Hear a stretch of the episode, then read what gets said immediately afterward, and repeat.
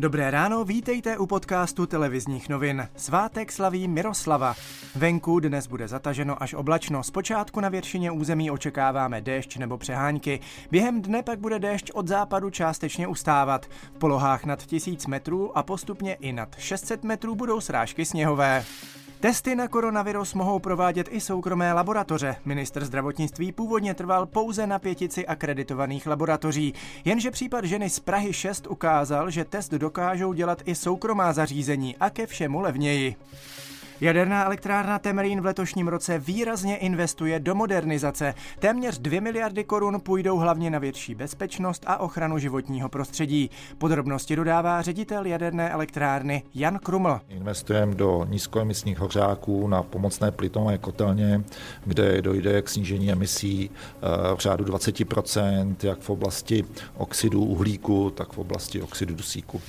Souboj s hraboši bude kvůli mírné zimě ještě náročnější. Pomoci zemědělcům by mohl speciální stroj, který aplikuje otrávenou návnadu 8 cm pod povrch. Stroj už funguje v řadě zemí. V České republice je zatím jen jeden.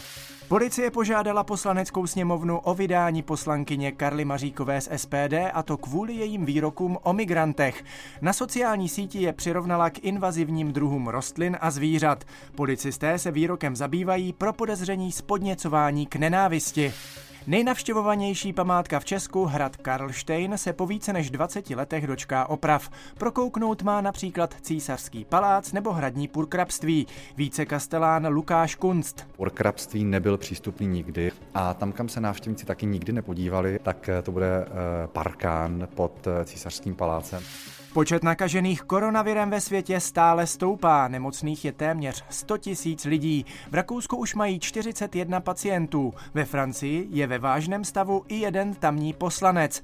Experti začali kvůli podezření na koronavirus testovat pasažéry lodi, která je v karanténě u břehů Kalifornie. O půlnoci místního času začalo v syrské provincii Idlib platit příměří. Na společné schůzce se na tom kvůli hrozbě z eskalujícího napětí dohodli turecký prezident Erdoğan a ruský prezident Putin. Turecko v Idlíbu podporuje povstalce, kdežto Rusko stojí na straně syrské armády. Během vzájemného konfliktu zemřelo minulý měsíc nejméně 36 tureckých vojáků. Oba dva státy si v případě porušení dohody vyhrazují právo odpovědět. Demokratická senátorka za stát Massachusetts Elizabeth Warrenová se vzdala své kandidatury na prezidentku Spojených států. Nominaci pravděpodobně získá senátor za stát Vermont Bernie Sanders nebo bývalý viceprezident Joe Biden. Joserova pyramida v egyptské Sakáře je po 14 letech znovu otevřena veřejnosti. Zrestaurování 4,5 tisíce let staré stavby stálo více než 150 milionů korun. A ještě něco ze sportu. Zámořskou NHL uchvátil po roce a půl další pětigólový střelec. Dokázal to švéd Mika Zibanejad z New Yorku Rangers, který sestřelil Washington a výjimečný večer navíc spojil s výhrou 6-5 v prodloužení.